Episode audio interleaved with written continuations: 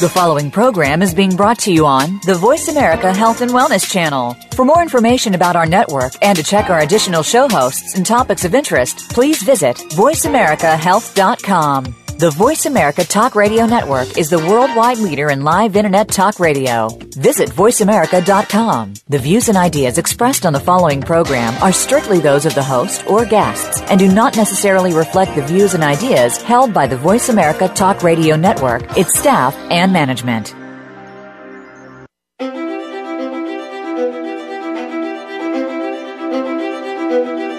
Welcome to Therapeutic Approach to Growth with your host, Brooke Wagner. Each week, this program will focus on interests and expertise pertaining to special needs individuals and their families. We'll help you open up and connect while sharing powerful information.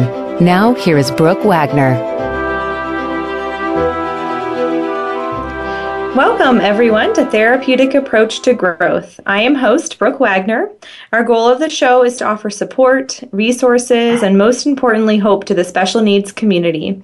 And today I have with me Dr. Steven Gutstein, licensed psychologist and co founder of RDI Connect, and we will be discussing RDI's dynamic intelligence curriculum and the latest research in the field of autism. So, welcome, Dr. Gutstein. Thanks. Thanks for having me here, Brooke. Oh, I'm so happy to have you here and just so excited to um, you know, learn more about the dynamic intelligence curriculum. I've so greatly valued your work over the last 12 years since I met you and Dr. Sheely initially, and just so appreciative to have you on the show today. Um, oh, before we go into, um, yes, thank you. And um, before we go into talking about the uh, DI curriculum, uh, I'd love to give our listeners a history of your work. Um, have you share a little bit more about your background? Okay. Well, as you said, I am I am a clinical psychologist, and uh, I I have a PhD from Case Western Reserve University, and, and did my postdoctoral work at the Robert Wood Johnson Medical School in New Jersey, and um, over in the 1980s, and that was that was uh, up until about 1980. And then in the 1980s, I was a professor of pediatrics and psychiatry at Baylor Medical School, and then also at the University of Texas Medical School, both in Houston, Texas. And then since then, I've done a variety of things. Uh, published a number of books and articles, but uh, thing you're probably most interested in is about the last 20 years, I've focused on autism spectrum disorders, and I've written uh, five books and a number of articles on that, and I've developed a an intervention program called the Relationship Development Intervention Program, which of course you're very familiar with. And what you're referring to is really a part of that program that we've been working on, which is um, to to really focus on the types of abilities, the types of uh, knowledge and skill and uh, habits and mindsets and motivations that people on the autism spectrum need in order to be able to thrive in our modern world. Um, and and that's really what we've been working on um, most in the last few years. But uh, part it's part of that program that we have, the RDI program. Um, okay, so, wonderful, wonderful, and I'm really glad you were able to clarify that. Um, yeah. that um, it's part of the RDI program, and um, I want to make sure to mention that Dr. Sheely was on the show back in January. We talked about RDI program, um, you know, in a different light. And so listeners can certainly go and listen to that recording if they want to learn more um, about um, the RDI program more globally. And today we're going to hone in on a piece of the program, which is the, the DI curriculum. Um, yeah, actually, so the, yeah, I know one of the things that I, you know, admire most about your work is that you are consistently learning about new research in the field of developmental psychology Mm-hmm. Mm-hmm. Um, so I'd love to have you share a little bit more, you know, about how you developed the RDI program based on these large fields of research, and, and just any, you know, if you wanted to mention any of the current research going on, just to touch on that before we go into the DI curriculum.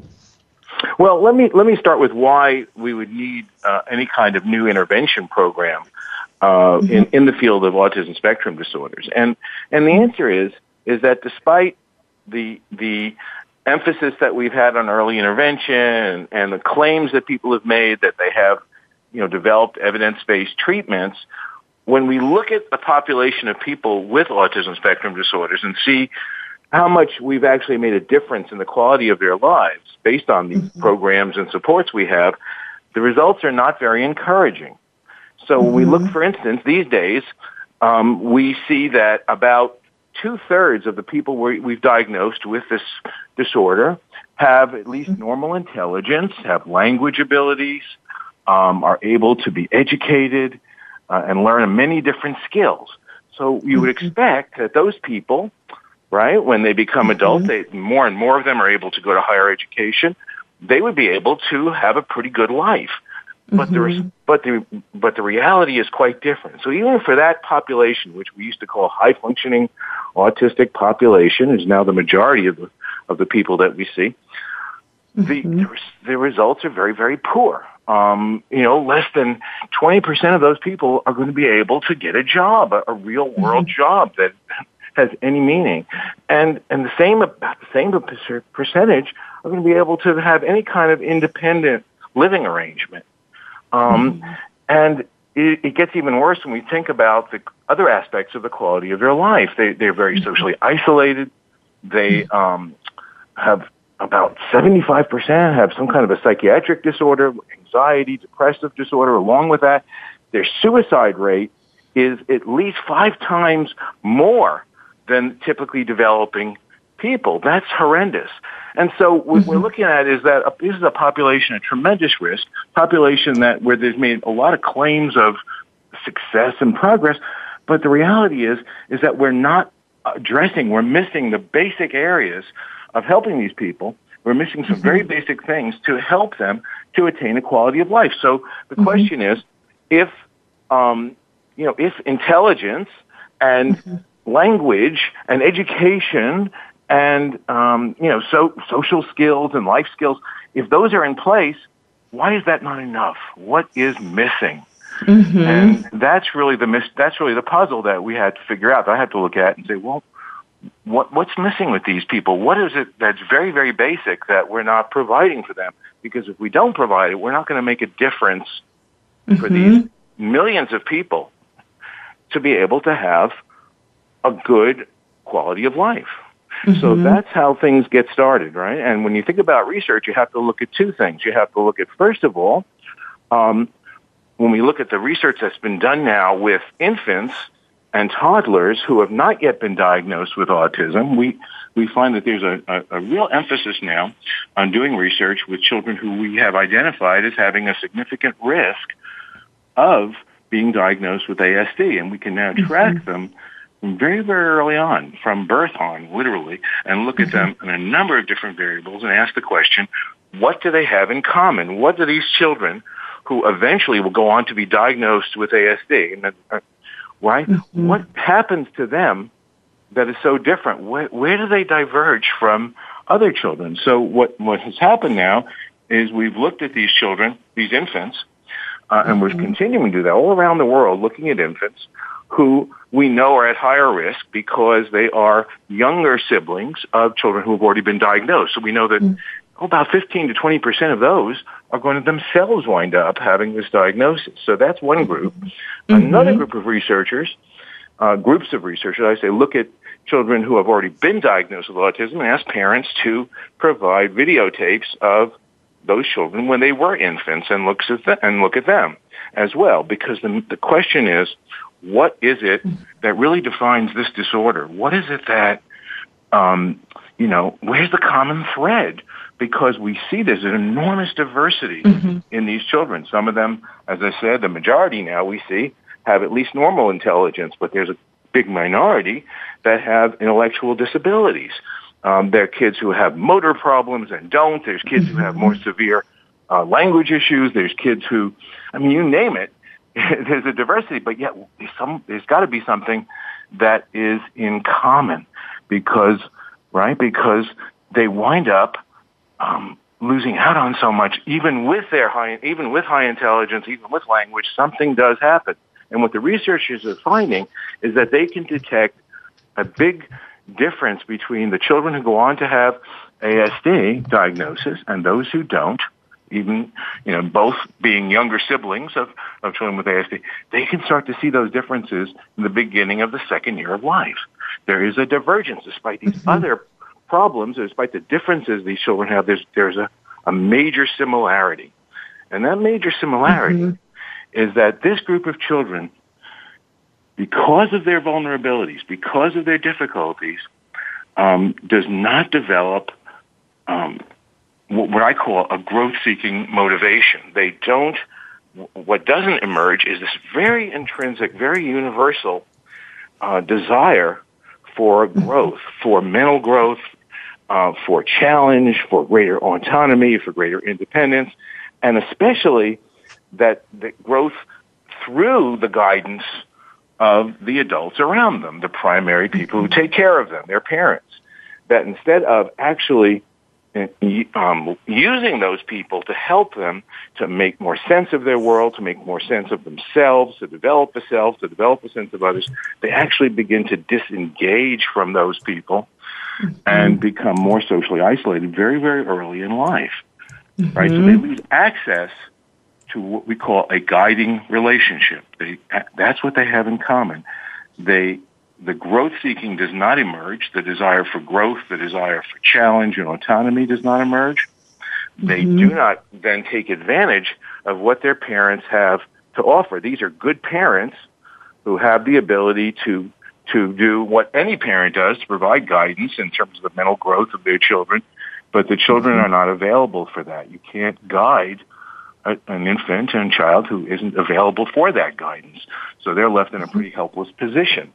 So what we see is that this this very basic element of the parent-child relationship mm-hmm. is disrupted, and we can see that as early as the beginning of the second year of life, and it doesn't come back. In other words, these are people who, from the first year on, have lost access to what we call a guiding relationship has to offer them. Mm-hmm. And when we look at the impairments, when we look at the problems down the line, that these high functioning people have in their lives, the problems of adapting to unpredictable, complex, stressful situations, problems of learning from their own personal experience, problems mm-hmm. of pro- projecting themselves into the future, problems of what we call dynamic adaptation, ad- rapidly adapting to changing context and, and cues. All of those types of things, and there are more, um, are products we know from our research and development and typical development. Those are products of what we call a guiding relationship. Those are things mm-hmm. that typically developing children just get or take for granted, right? Are provided mm-hmm. with through hundreds and thousands of hours of daily engagements with parents and grandparents and their family members. And that is really the major distinction between these two groups. The kids mm-hmm. with the people with ASD, if we look at their downstream or downline problems, are very much related to not having access to those opportunities that typically developing children just get, you know, uh, intuitively mm-hmm. our parents are able to provide. And so here we have parents um, of these ASD kids who are very good parents. They have the potential to do it, but they're unable they're unable to engage their children and provide them with those necessities uh, for mental development, to be able to learn through the minds of others, being able to uh, set up situations where they can be mentally challenged and learn through those challenges. They're just really unable to do that. And so we're talking about a population then that beca- that can be defined by the fact that they are um, they have not been able to take advantage of what we just assume children are able to get in their normal daily lives from their families. Mm-hmm. That becomes the essence of what happens to people with ASD. And what we what we thought, what we realized mm-hmm. is that there's no reason that has to be that way. That if we can provide a way for these children, we used to word children of any age, to um, to have the, this opportunity, to have these advantages, that they can develop the same abilities as tip, they're typically developing peers who have had those advantages. The difference isn't that their brains are so different that they can't learn these things. The difference is they've been unable to engage in this relationship, this critical part of development. And so what our goal is, is to provide them a second chance for this and to provide what we call a mindful or more thoughtful, deliberate guiding relationship rather than the sort of intuitive one that we take for granted in typical development. And that becomes the essence of RDI, right? Mm-hmm. One is to form that guiding relationship, and I think that's what mm-hmm. Dr. Sheely was emphasizing. And then two, what you're talking about is dynamic intelligence, is mm-hmm. once we form that relationship, helping parents to learn how to use it to develop those abilities that are, that are essential for functioning in the modern world and that are mm-hmm. uh, not present in our current group of people with ASD, are not being taught to them, are not being provided for them. Mm-hmm. No, that makes a lot of sense, and I'm so glad you were able to, you know, really give a deep understanding and share a deep understanding of the the history and what we're looking at with our individuals on the spectrum that we're supporting. And you know, I think that you know we've talked so much about dynamic and static intelligence over the years. Um, you know, mm-hmm. just learning from you and, and the value of that. And I'd love to have you be able to share what these terms mean. If for those that, that don't know, you know, what they're not familiar with them and mm-hmm. why they're really so valuable for the field of autism. Yeah, it's actually pretty simple. When we talk about something that's static, we're talking about uh, uh, being able, you know, functioning in a situation that where things are not occurring on a simultaneous basis, where you can sort of linearly sort of go to A and then go to B and then go to C and go to D, where things are very predictable.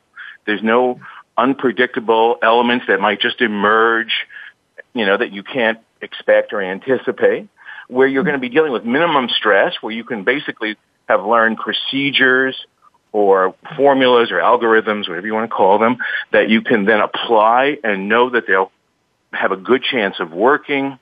Um, so, you know, that's what we, when we think about static intelligence, we're really talking about the environment in which we operate, right? The setting in which we mm-hmm. operate. A static environment is one that where, where we don't expect to see a lot of change, where what we did the last time or what happened to us the last time or the problem we faced last time is going to be fairly identical to what we're going to face in the future.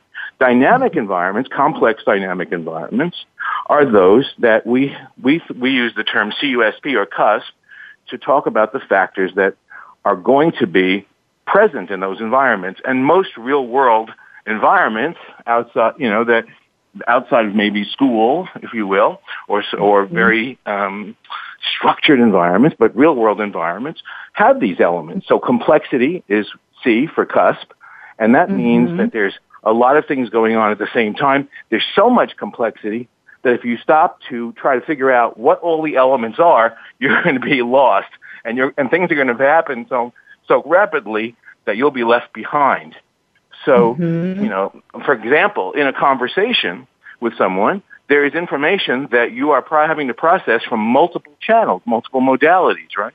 From mm-hmm. visual channel, from their spatial relationship with you, from the auditory channel, from the language, you know, the auditory nonverbal channel, from the language themselves, and of course, your own reactions to people, your own emotions, your own feelings, understanding their feelings. There's so many things going on on a simultaneous basis that if you try to operate in a sort of sequential, linear, you know, step-by-step fashion, it would be impossible.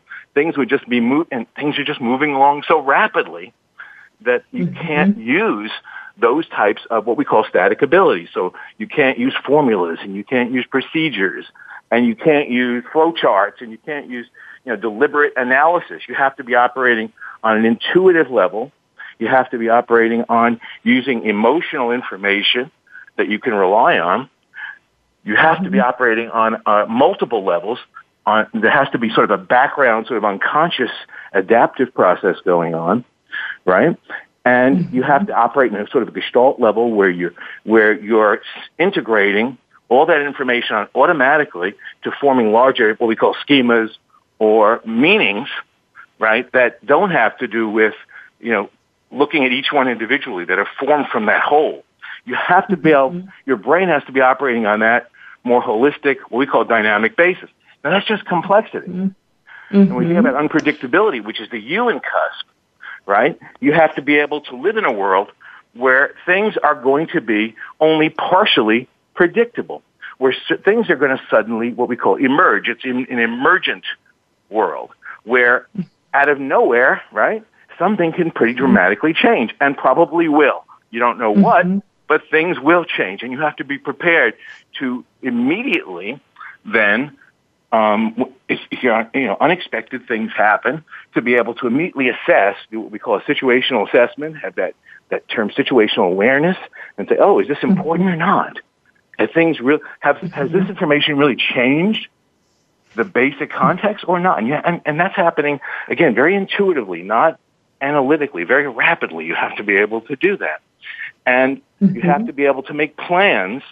You have to be able to set goals knowing that as you move along in the world, new information, you're going to learn new things, and your goals are probably going to change dramatically.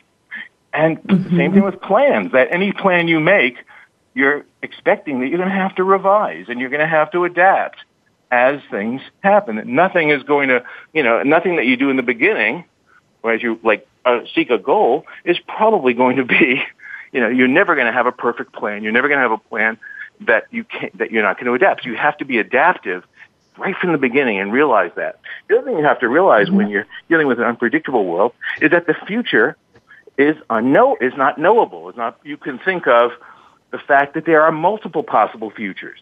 And what you want to be mm-hmm. able to do is learn from your past experience to predict what are the most likely possible futures, not one, but multiple futures, and then set up mental simulations or scenarios in your mind where you can prepare yourself. You can preview what might happen and be ready mm-hmm. for possibilities, knowing that even then you might still be surprised. You have to be able to think in that sort mm-hmm. of multidimensional way, in that more imaginative way, and you have to be able to have been very, very effective at learning from your prior experience, at being able mm-hmm. to have sort of catalog to represent, save, and catalog internally um, the, the important information, important things about prior episodes, prior situations that you can then quickly retrieve and try to match to what you're facing or you're expecting to face. Right? So mm-hmm. all those things in terms of unpredictability. And the third thing is you're going to be operating under situations of stress, which means you're going to be feeling mm-hmm. tension, you're going to be feeling frustration, you're going to be feeling some sense of urgency sometimes, you're going to be feeling um, some sense of setbacks at times where things are not working mm-hmm. out. You have to have that resilience. And so you have mm-hmm. to be able to manage that stress at the same time you're dealing with the complexity, unpredictability. You're going to have to be able to manage that stress. And sometimes that means taking a step back, looking at things more globally, uh, being able to take a break, knowing when to take a break, right, and mm-hmm. come back. And so when you combine those factors, and there's more to that, CUSP factors, what you see is to be able to operate in those environments, which really much characterize what we need to be successful, you're talking about a very different set of abilities than you would see on an IQ mm-hmm. test, which is a type of static, by the way, is a, is a very good example of static intelligence, um, or in some kind of a laboratory setting. Uh, let me give you an example when we, when we study. Can I hold when, that thought real oh, quickly? Oh, um, we're going to go ahead and we need to take a quick break, and I really want to sure. hear that example. Um, yeah. But I want to take a quick break, and then we're going to come back and Absolutely. we're going to make sure we get to that. So just we'll be back in just a few minutes. Okay.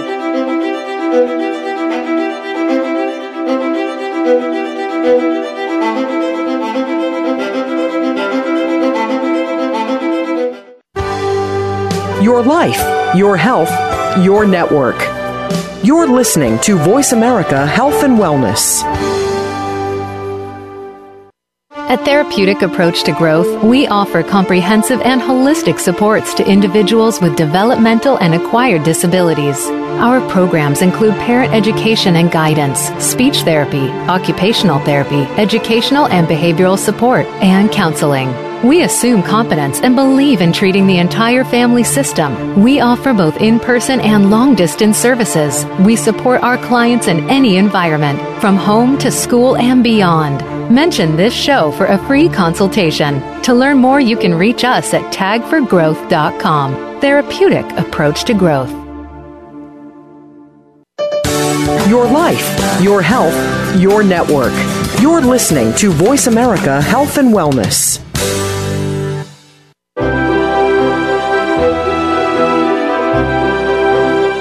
You are listening to Therapeutic Approach to Growth. To reach the show today, please call 1 866 472 5792. That's 1 866 472 5792. You may also reach Brooke Wagner via email to bwagner at tagforgrowth.com. Now back to the show.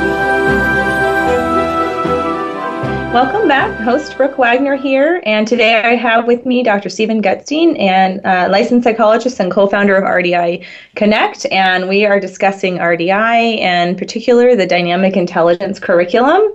And right before the break, we you were going to share an example, and I kind of had to cut you off, so I want to hear that example. So go for it.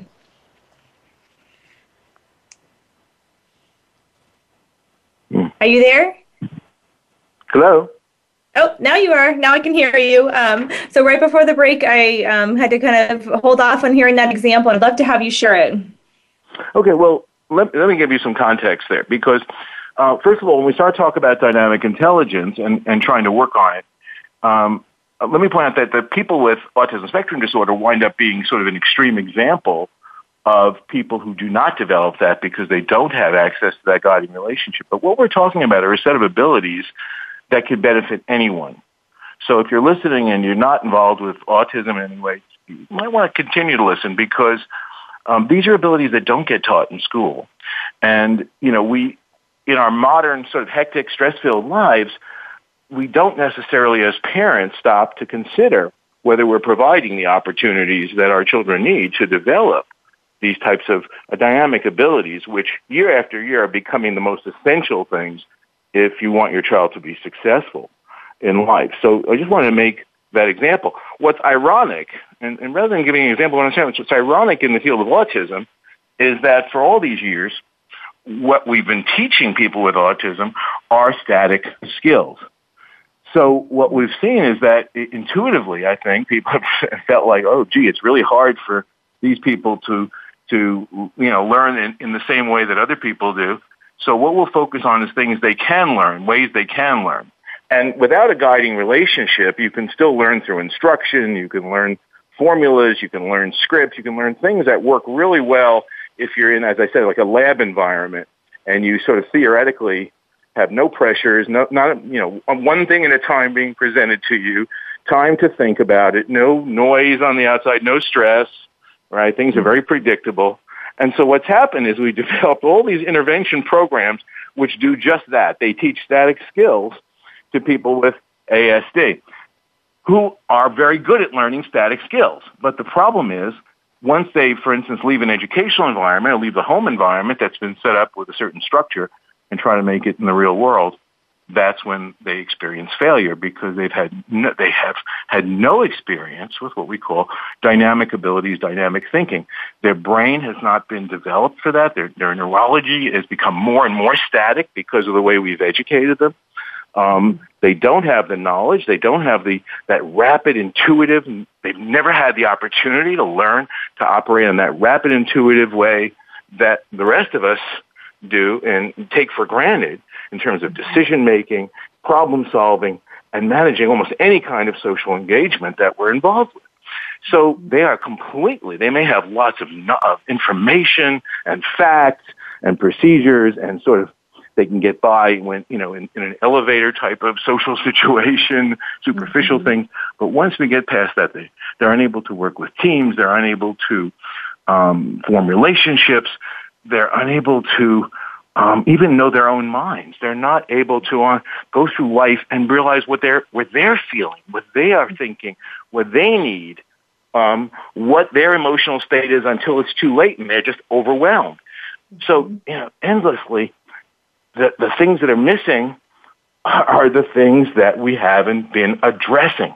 So the dynamic intelligence curriculum is an attempt to step by step provide people with exactly those types of abilities and habits and mi- mindsets that are needed to function in what we call complex dynamic environments, in real world environments. And so it has to do with, you know, what we call online dynamic adaptation and the ability, I mean, there's a number of abilities, intuitive thinking, which is, can be taught.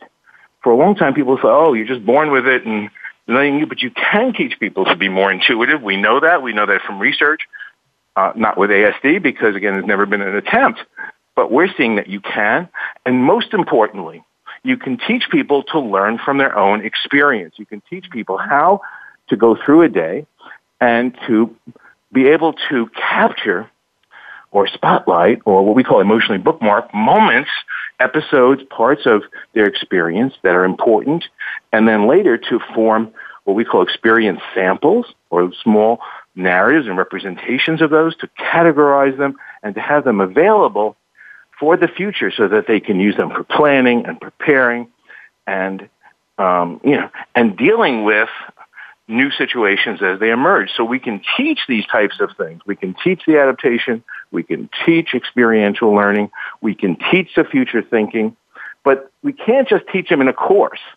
These are mm-hmm. things that have to be developed in, in a guiding relationship initially, especially for a number of years.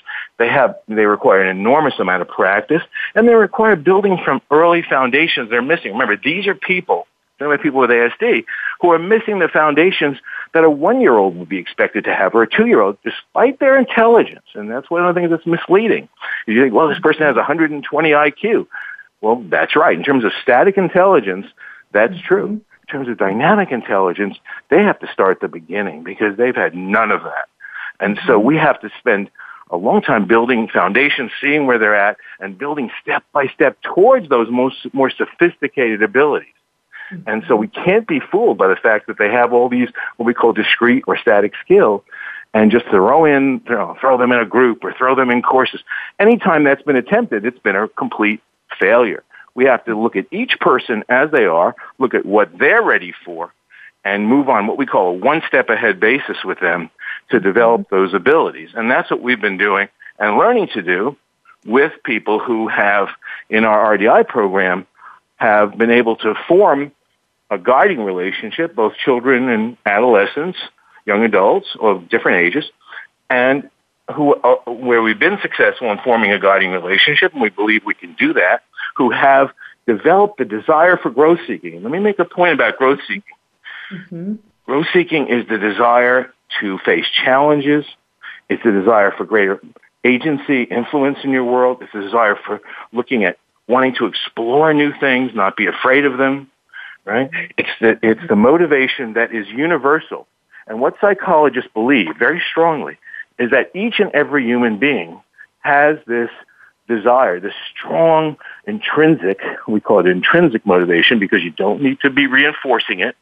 And in fact, when you use external reinforcement, you actually, you actually get, get in the way of it, right? Mm-hmm, you dampen mm-hmm. it down.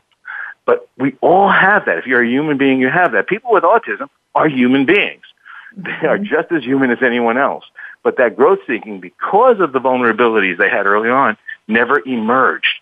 But what we do is we set up situations and we set up in, with their parents and we teach their parents to set up environments where they start to feel more comfortable, they start to feel more self-assured, they start to feel more trusting and being able to make sense of their world.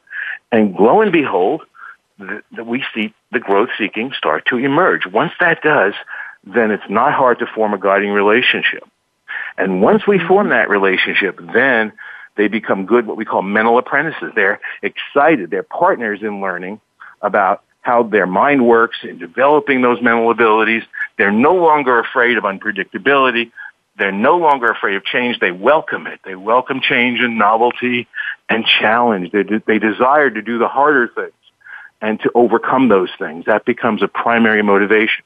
Without that, we're really not going to be able to move forward. Once we have that, then we can start to work on things. And one of the first things we work on is learning that you can capture, you can capture your own experience. We give you back, we give these people the ownership of their own daily experiential life. Because it's hard to imagine what it's like when you can't learn anything, go through your mm-hmm. day, and you can't capture anything of importance that tells you more about what you need in the world or what to expect in the future or how to prepare, how to predict, how to plan because of your prior experience or what your own vulnerabilities are or what works best for you. But that's the state of affairs for people who are high functioning, low functioning, whatever, with ASD. They don't have, they have not learned how to do that. Mm-hmm. And once they start to learn, we start to work, we work, we, we work with children who are as young as three, We work with uh, adults. We have young adults and older adults. We we haven't worked with older adults, but it would work just as well. Um, once they start to do this, the changes are dramatic. The sense of agency, the sense of oh, okay, now I can talk to my future self. I can save things mm-hmm. in a storage area, and we use external storage. We don't. We what we say is, look, they're having these people are having enough trouble making sense of their world, making sense of their daily lives. That if we start asking them to stuff all these things we're learning into their brains and then retrieve it somehow, we're just making the world more difficult. So we actually set up a, a cloud, a system in the cloud for them, where with their mobile phone, their iPad, their computer, whatever, they can actually upload or save sampled things they've learned um, rec- whether those are video recordings, narratives, graphics, whatever, things that they're basically recording, if you will, for their future self, about themselves, about the world they're in, where when they face a situation, they can actually retrieve those things. They can have access to them. And remember, they're theirs. They're owned by them. And mm-hmm. it's amazing how much more empowered people feel when we do that. So that's on one level, we're doing that. On the other level, we're teaching people to develop intuition and that more rapid, unconscious, emotion-based judgment system. We call it evaluative emotions, where you, where you, where you, we which you take for granted, where you say, "Oh, maybe I don't quite understand that," or maybe that person's looking a little uncomfortable. Remember, you don't do those things consciously. Those are things that are happening very rapidly, mm-hmm. unconsciously, but they're based on sort of feelings and intuitive feelings. And people with ASD don't have mm-hmm. that but doesn't mean mm-hmm. they can't learn to have it. Those are things, mm-hmm. again, developed through a guiding relationship. And so another part of our program is to, so one part is to give them that more deliberate, reflective ability, the ability to learn from their experience and have that type of wisdom. The other part of the program is to give them that more rapid, intuitive, unconscious, you know, we call it more automatic way of functioning in the real world so that they can make those rapid adaptations so they can immediately assess and have that situational awareness and make those changes. So there's two parts that are going on basically simultaneously in the program that are both both critical. And part of that is, I mean, there are other abilities as well. One of the things that researchers have found, for instance, is that people with ASD don't know how to use um, what we call self-communicating. They don't know how to direct language to themselves to be able to think about alternatives, to be able to carry on um, you know, a dialogue, what we call a self-dialogue, where they're able to consider multiple perspectives, think about best choices. They don't know how to do that. When we give them that, it's another critical tool for them. That's also another part of the program. So you have, again, learning from be, being able to uh, extract meaning from your experience, to be able to then re-experience, and also to preview futures. We teach mental simulation, that imagery in your mind. We teach self-directed communication self-dialogue. We, um, again, that fast, rapid, dynamic adaptation, intuitive. All of those things really, not at the same time, but become part of what we call a dynamic intelligence curriculum. And there are many aspects to it. And again, what's critical is we have to carefully assess and we teach our parental guides and later our teachers and other people to be able to assess where each person, mm-hmm. where they are developmentally ready for. What's a, we use what we call a one step ahead model, where again, each person is going to be on their own developmental course. And there are many, many pieces that have to be put in place for you to eventually be able to function in, in more, you know, adult real world environments. And we know we have to know where each person is and we have to build those foundations and more complex versions. We have to integrate those abilities because you know all those abilities in us are operating simultaneously. You're carrying on a conversation with yourself all the time.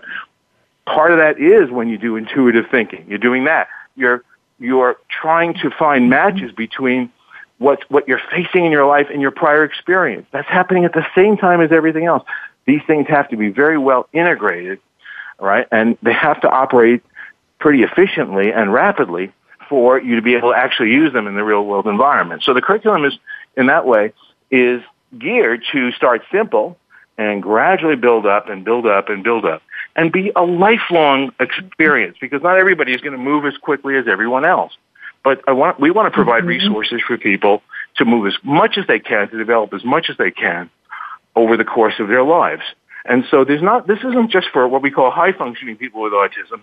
Our program is for anyone with ASD who has developed that growth seeking motivation. And by the way, that's not based on high or low functioning. we have people who are called low functioning ASD and they develop powerful growth seeking. They may not make the same cognitive advances, but boy, they're going to continue to move throughout their whole life if we provide them the opportunities to do that. So mm-hmm. these are the types of abilities that we we are providing and having some tremendous success with. So much. Oh, I love it. even discuss that because there's so many. You know, we're just seeing the influence. The families' testimonials are amazing. Uh, we just recently did a conference in New Jersey. Uh, interesting, where where a young man who's about 20 who uh, uh, his mother has been working with him since he's about nine, uh, came up and really did his own testimonial of while we were showing his and showing his videotapes of you know how his life has changed, how he really has been able to develop a sense of you know of movement towards his future, of becoming something, of making progress, of carrying on a self dialogue, of not being so unidimensional, of really understanding himself in a fundamentally different way. Mm-hmm. And, you know, when we give somebody that sense of self, it's right. so powerful, that sense of your, and, and the only way you do that is to give people ways of extracting things from their own experience. And he mm-hmm. does his own, you know, the kids that we work with, um, make their own videos. It's interesting. One of the mm-hmm. technology mm-hmm. things that's been interesting is, um, you know, we're in a video sort of selfie generation where you see kids of all ages now who, you know, make their own little videos all the time and then upload them. They upload them to social networking sites. Well, we teach our kids as soon as they're old enough and ready to they you know they may carry around an old iPhone if we don't trust them with a phone yet you know that that's disconnected from a phone but still has a video or an old flip camera but they stop and make their own little selfie videos to capture you know they learn how to capture what's important little moments for them that mm-hmm. they want to save and then they go mm-hmm. back with their parents and work on those and you know review them and then decide how to to store them and you know how to categorize them as an so they'll be able to retrieve them when they need them. And what used to be that would have been odd, you know, 20 years ago, they would have been seen as weirdos. Now they're just cool kids because they're all doing every right. kid's doing that. They're walking around doing those selfie videos. So it's really right. cool that it fits in with the culture so nicely. Um, right. And then they upload them themselves. Some of them upload them to YouTube on the private channels, and then we have links to that we create for them. And then they organize them in, in the cloud. We set, we teach them how to organize them by different themes, by different emotions, by different types of situations they're likely to encounter. And I'll tell you, it is so empowering. It is so powerful. It, mm-hmm. It's hard to tell you what happens. Just like giving somebody a mind that they haven't had, giving someone these tools of, oh, I can understand myself in the world. I can understand my world. I can start to understand others. Uh, where I was just before sort of going through the day and just trying to mm-hmm. survive. Mm-hmm. Now I can go through my days and I can make sense of things and I can see how it compares to my past and I can try to project myself in the future. The future is no longer so scary because right. I can use my past experience to start to plan and prepare, knowing that it's not going to be exact, but at least that there's some way I can make sense of things. And that right. if I'm hit with something unexpected, even then I can stop and say, when have I dealt with this before? This type of a thing. Mm-hmm. So I'm not right. so scared about the unexpected anymore.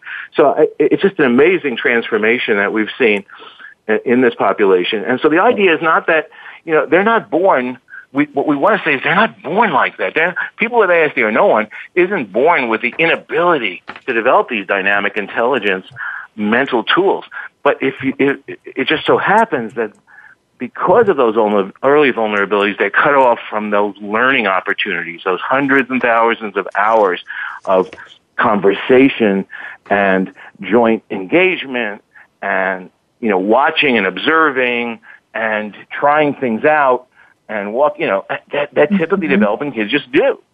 Mm-hmm. And again, not all of them do. And, and, and again, this is why we think our curriculum is just as critical for kids who have other vulnerabilities like ADHD and learning disabilities, as well as kids who are typically developing. Our families uh, use this curriculum with all their kids. They, they mm-hmm. don't just use it with the kids with ASD because they know that these are the abilities that are going to make a fundamental difference in the world for their kids and are right. already making a difference. And so, no, I love, I love that it's, it's just really so nice. incredibly empowering for the whole family. Um, oh, every single is. It is. person it is. is. feels empowered by these tools. Oh, yeah. This, you know, this approach. And, and, and, and that's it. It becomes a family culture. I mean, one of the things mm-hmm. I think is that it has to be a culture. It's not something we're doing to the person, to one person. It becomes something we all do. So the families are becoming more reflective. They're becoming more aware of their own learning and, and, and experience. It's impacting them in their own lives as mm-hmm. well as with their children. So it's a very, it's a really nice family philosophy, if you will, or family culture that's becoming, you know, that's being developed that has benefits for everybody, especially in this sort of hectic, short attention span culture we live in.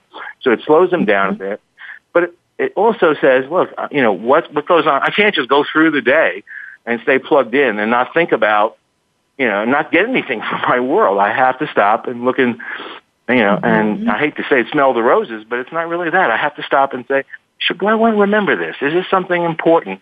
Is this mm-hmm. something happening right now that I need to be a little more mindful about? Or that mm-hmm. I want to go back and then maybe later on I go back and review it and say, hmm, how would I like to save this? How would I right. use this in the future? So there's so many great elements to this um, that it's hard to describe them all. But you know what we're proving is that people with ASD, if we give them the opportunity, if if they if we if we work on motivation first, and let me just point out, this isn't right. about skills. You have to develop that growth seeking motivation first. You have mm-hmm. to develop that guiding relationship. If we do that, and we're able to do that with pretty much everyone that we mm-hmm. see, then then we can start to move into these areas that people thought were impossible, that people thought, you know, are just parts of being autistic and we realize they're not parts of being autistic at all. They're just the result of being deprived of these opportunities. And once right. they have these opportunities, anything's possible for these people. So we're excited. Right. We're very excited. Oh, it's um, it's amazing, and I'd love to have you share. You know, maybe like one example you can think of of how a parent might guide a child um, using this curriculum. Maybe an objective you've assigned, or um, something that an example that um, you know you can share that would um, kind of bring this curriculum alive. Well, you know, it, it, it's not so much an objective as what we're talking about is a lifestyle too. In that, mm-hmm. uh, you know, with our parents, um, the the parents and kids really develop a, a daily way of living where um, they make sure they have time to sit together and look and, and capture first of all capture some events. So, for example, one of the few first things they'll do is they will go on just normal field trips together, I call them, but you know, visits to the store, visits to a park, um, a dog park, uh, whatever they do. Mm-hmm. And mm-hmm. on those visits, the parents will um, stop stop their kids at, at various times, just pause a second and say, you know, um, I noticed that you're looking happier here. I noticed that you're looking more excited. Is this something maybe we should save something mm-hmm. for? Mm-hmm. And start to what we call bookmark, do what we call emotional bookmarking those moments because again, the issue isn't memory. Memory is a is a word that really is very confusing to people because it has to do with recollection, it has to do with after the fact things. And here's the key: if if if you're going to be able to use, if you're going to be able to recollect something, you have to be able to capture it first. You have mm-hmm. to be able to mm-hmm. notice something that stands out, and you have to be able to create a representation of it, some way that has meaning for you. You have to be able to store it then in in some ways that has meaning so that when you need it, in other words, when you are planning, preparing, when you reach a situation where you're facing a problem, you can access that, right? So it has a lot to do with all those things and very little to do with what we usually think of as memory. We, we ought to be very mm-hmm. careful not to use the term memory because memory assumes that it's just like, you know, re- remembering something or memorizing something. And what mm-hmm. we're talking about is managing your personal experience. Personal experience management is a much better way of thinking about this because it has all mm-hmm. those abilities from noticing something, finding a way to capture it in short, in the short run, then being able to go back and review it and form a narrative, form a representation, make a video in our, in our version of it, be able to store it, figure out what a good label for it is that's going to fit, what category it should be in, right? And so mm-hmm. when you think about these, uh, uh, you really can't think of a single objective. There's so many, but you can think about what happens in the daily lives then when parents and children start to spend the time, one, capturing these things, then actually spending time when they come back from a trip or, you know, I'm talking about a field trip. I'm talking about just a very simple little thing they've done, going shopping for something or whatever. And, mm-hmm. and then stopping and saying, oh, geez, how are we going to save this? And parents initially, of course, are doing the majority of that. But we make sure mm-hmm. right from the beginning is that there's authenticity for the child, that it has meaning for the child, that the parent isn't just doing it. Um, and again, that requires that growth-seeking motivation. It has to require not only ability of that child so much, but the desire, the motivation needs to be there. So very, very in the beginning, a lot of the things that get uploaded in the very beginning for young children are very meaningful. They, you know, hello, hello, future self, whatever they may be, very mm-hmm. simple things. But the children feel the ownership of it. But what happens is over time they become more meaningful, they become more useful. Parents then say start to set up situations where the child can experience then uh, getting ready for a sleepover or getting ready for a test or getting, ready, and then they can go and say, let's look into your knowledge bank. Let's go in there and see if we can find something that helps you prepare. And remember, they're finding something that the child made with the parent guidance, but there has, but there's mm-hmm. a sense of this is mine, this is my representation, my experience. And mm-hmm. then the mm-hmm. child can see how that's related then, how what they create, what they constructed, what they saved, right, where they saved it, is something that helps them to, right, prepare for their own future. And it's like my, it's me talking to my, my future self, me. It's mm-hmm. not you mm-hmm. telling me what to do. It's me, my own experience, helping me to prepare. So that may mm-hmm. give you a sense of how this progresses. And then mm-hmm. gradually the children learn to make their, to, to come to their parents, capture their own experiences, sometimes with video, sometimes that. Mm-hmm. And then what happens is the guiding relationship just comes to place where um, the, the parents are there to facilitate this process. They're there to help the child who is getting much, much better at picking out important moments in their lives. Often those are problems they're facing, challenges, things they're having difficulty with, difficult decisions, setbacks and things. And then the children are learning to um, deal with those without feeling um, too upset about them. They're learning to have a little bit of distance from those things so that they can really reflect on them. Because typically what happens, especially with the ASD kids, is that they're flooded with a lot of negative experiences and they just learn to mm-hmm. suppress them. They learn never to think mm-hmm. about them again, which means they can't possibly learn from them, right? Mm-hmm, and through this process, they get a little bit of distance. They feel like, okay, a negative thing isn't something I want to suppress. It's something I want to deal with and because I have success with them, and they learn how to learn from experience. They learn how to do it, and they learn they can, and they they don't suppress. Rather than that, they come back. They use their guides to help them to think about it, and then they and then they capture what they're learning from that experience and what they're going to be able to do in the future or how they're going to be able to handle it. And the, they become, you know, they've developed this knowledge bank, right? So that they feel mm-hmm. more resilient, they feel more powerful, and they begin to feel like they can face pretty much anything and they can handle it. They feel, they really feel this sense of being competent in the world, right. which is the opposite right. of what happens to even highest functioning ASD people who begin, who more and more when they go out in the real world feel more and more incompetent. These people mm-hmm. feel more and more competent in the world. And they have mm-hmm. tools in order to deal with things, even very, very difficult things. They know that, yeah, it may not be great right now, but I can figure out how to do this. I have my own bank of experiences. I have my own, just things, not necessarily that tells me what to do, but tells me that I can do it. You see, their mm-hmm, experience, I can go back mm-hmm. and say, mm-hmm. you know what, I've done hard things before. I can, I'm a type of person that can do this. And it really becomes internalized. It becomes who you are as, because your identity. Rather than your right. identity of somebody who's overwhelmed and frightened, your identity is somebody who's strong, who can handle adversity and can manage right. whatever gets thrown at you. And that's what you need to function in dynamic environments, right? Mm-hmm. You need to have Beautiful. That, that personal identity.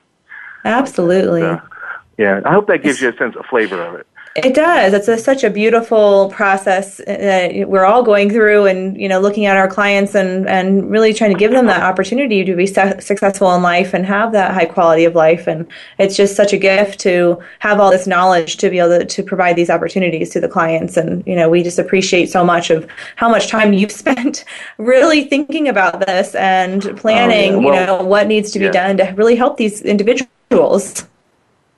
Yeah, it's very gratifying, and you know when we see that, you know, we just went through a, a, a workshop we just showed this to a group of people who were blown away in New Jersey for two days, and we had about we had five of us actually showing this and showing different families, and you know we had whole different groups of ages, and some were more of the what we call the high functioning kids, some of the lower functioning. It didn't matter. You know, what we were saying was that this mm-hmm. is universal, this desire for growth, this desire mm-hmm. to continue to develop your mind yourself is, is part of who we are as human beings.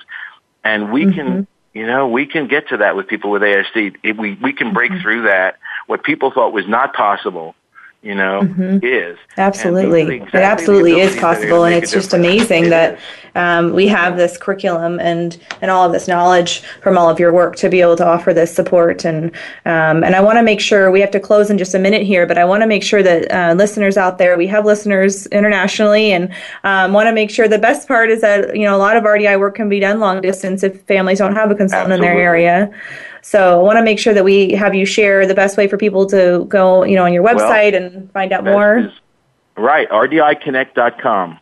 RDI Connect is one word. It's www. Probably don't need that anymore. RDI Connect. RDIConnect.com. And that's where the information will be. You can sign up for a mailing list. We're providing more and more podcasts and more and more blog information about this. So um, it's a great place to get started. No, wonderful. And I love all the information. You have a wealth of information on there uh, about this program and um, also the list of um, consultants um, across the, the, world now, um, which is so yes, exciting. 35 countries, that's right. Yeah. That's amazing. It's so amazing. So, um, just want to thank you so much for being on today. This was wonderful. And just, I love every time I hear you speak, I learn something new and I just value all of your work and, and your dedication to the community. So, well, Thank you so much. you. I know. Thank you. Thanks a lot for having me. All right. You have a wonderful day, and uh, we'll be back next Tuesday, uh, 11 o'clock uh, Pacific Standard Time. Bye bye. Opinions, options, answers. You're listening to Voice America Health and Wellness.